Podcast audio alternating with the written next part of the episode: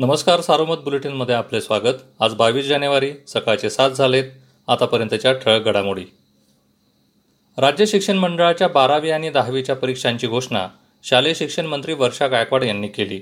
बारावीची परीक्षा तेवीस एप्रिल ते एकोणतीस मे दरम्यान तर दहावीची परीक्षा एकोणतीस एप्रिल ते एकतीस मे दरम्यान घेण्यात येणार असल्याचे त्यांनी सांगितले.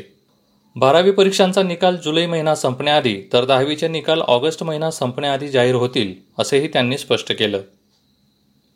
नगर जिल्हा सहकारी बँकेच्या निवडणुकीसाठी काल वीस जणांनी तीस उमेदवारी अर्ज दाखल केले. माजी आमदार वैभव पिचड श्रीगोंद्याचे माजी आमदार राहुल जगताप विद्यमान चेअरमन सीताराम पाटील गायकर श्रीरामपूरचे करण ससाने यांच्यासह अन्य जणांचा यात समावेश आहे.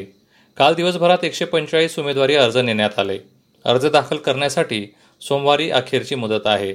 दरम्यान राष्ट्रवादीकडून उपमुख्यमंत्री अजित पवार आणि भाजपाकडून माजी मुख्यमंत्री देवेंद्र फडणवीस यांनी या निवडणुकीत लक्ष घातल्याने राजकीय चुरस वाढली आहे. जिल्ह्यात आतापर्यंत तीनशेहून अधिक पक्षी मृत झाले आहेत.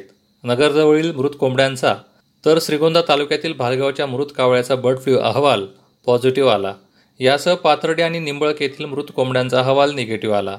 असे असले तरी काही भागात बर्ड फ्लू सदृश्य रोगाने पक्षी मृत झाल्याने प्रशासनाने संबंधित गावातील दहा किलोमीटरचा परिसर सतर्क भाग म्हणून जाहीर केला. दरम्यान जिल्ह्यात बर्ड फ्लूचा प्रसार रोखण्यासाठी जिल्हाधिकाऱ्यांनी तालुकाने ही समिती गठीत करून कार्यप्रणाली निश्चित केली आहे. लोकनेते मारुतराव घुले पाटील ज्ञानेश्वर सहकारी साखर कारखाना संचालक मंडळाची निवडणूक बिनविरोध झाली. सर्व एकवीस जागा बिनविरोध निवडून आल्या. दोनशे ब्याऐंशी उमेदवारी अर्ज दाखल झाले होते. छाननीत एकशे सत्तेचाळीस अर्ज अपात्र ठरले होते. उमेदवारी अर्ज मागे घेण्यासाठी काल शेवटची मुदत होती. एकशे चौदा उमेदवारी अर्ज मागे घेतल्याने संचालक मंडळ बिनविरोध निवडून आले. या होत्या ठळक घडामोडी सविस्तर बातम्यांसाठी वाचत राहा दैनिक सारोमत किंवा भेट द्या देशदूत डॉट कॉम या संकेतस्थळाला. नमस्कार.